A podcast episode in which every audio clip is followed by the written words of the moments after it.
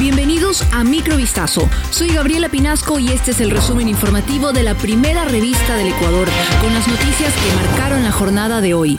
Microvistazo llega a ustedes con el apoyo de Chevrolet. Ante el Pleno de la Asamblea Nacional comparecerá el presidente de la República, Guillermo Lazo, para defenderse de la acusación sobre presunto peculado en medio del juicio político en su contra. El primer mandatario ya fue notificado por el legislativo, por lo que se prevé la sesión en el Pleno para este martes 16 de mayo. Con 88 votos afirmativos, el Pleno de la Asamblea dispuso la continuación del trámite de juicio político propuesto por los asambleístas Viviana Veloz, Pedro Zapata, Mireya Pazmiño y Rodrigo Fajardo. Según la oposición, Lazo incurrió en un supuesto peculado al tener conocimiento de presuntas irregularidades en un contrato firmado por la empresa estatal Flota Petrolera del Ecuador y la firma privada Amazonas Tanker y no haber actuado para evitar mayores perjuicios para el Estado. Para este domingo 14 de mayo a las 10 de la mañana está convocada la sesión del Pleno de la Asamblea con el fin de posesionar a los miembros del Consejo de Participación Ciudadana y Control Social y elegir a las máximas autoridades de la legislatura. Se votará por un nuevo presidente y primer y segundo vicepresidente de la Asamblea para el periodo 2023-2025, así como cuatro vocales del Consejo de Administración Legislativa. La Ley Orgánica de la Función Legislativa dispone que para la elección de las autoridades los legisladores deben deberán presentar candidaturas. El cambio de autoridades se da en medio del juicio político contra el presidente de la República, Guillermo Lazo, quien debe comparecer ante la Asamblea Nacional para defenderse de la acusación sobre un supuesto peculado.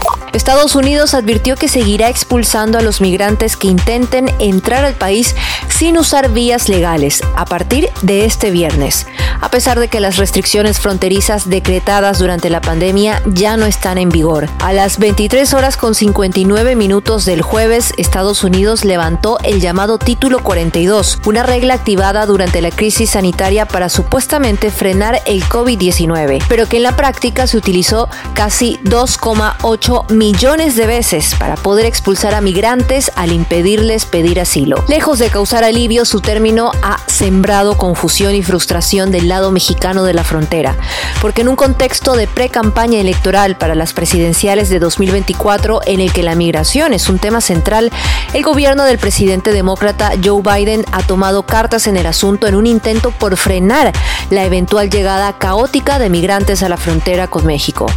El ecuatoriano Carlos Abad ganó un concurso de innovación organizado por Alemania con su proyecto para perfeccionar una silla de ruedas movida con la mente. Textualmente Abad dijo, al ver que gané la regional de innovación para ir al Mundial en Alemania, no pude procesarlo y solo me quedé en llanto. Después de tanto esfuerzo, lograrlo en nombre de todo Ecuador. Carlos dijo que de aquí en adelante buscará invertir en investigación para mejorar el prototipo y expandirlo a todas las prótesis necesarias y producirlas en masa para reducir el costo lo máximo posible y así llegar a muchas más personas. Abad es la mente de un proyecto gracias al cual con solo pensar en un color se mueve un vanguardista prototipo de silla de ruedas controlada con la mente. Con tan solo 15 años, la deportista Sabine Mans logró un triunfo histórico para Ecuador en el Mundial Junior de apnea bajo techo en Kuwait. Ganó cuatro medallas, dos de ellas de oro, a pesar de que recién empieza su camino en ese deporte. Este viernes 12 de mayo, la adolescente se impuso en la categoría monoaleta, pero tres días antes ya había ganado su primera presea dorada por desplazamiento libre. Sabine comentó a Vistazo que no tenía planificado participar en la competencia de monoaleta porque no era su especialidad. Sin embargo, su entrenador la convenció de que lo hiciera por diversión.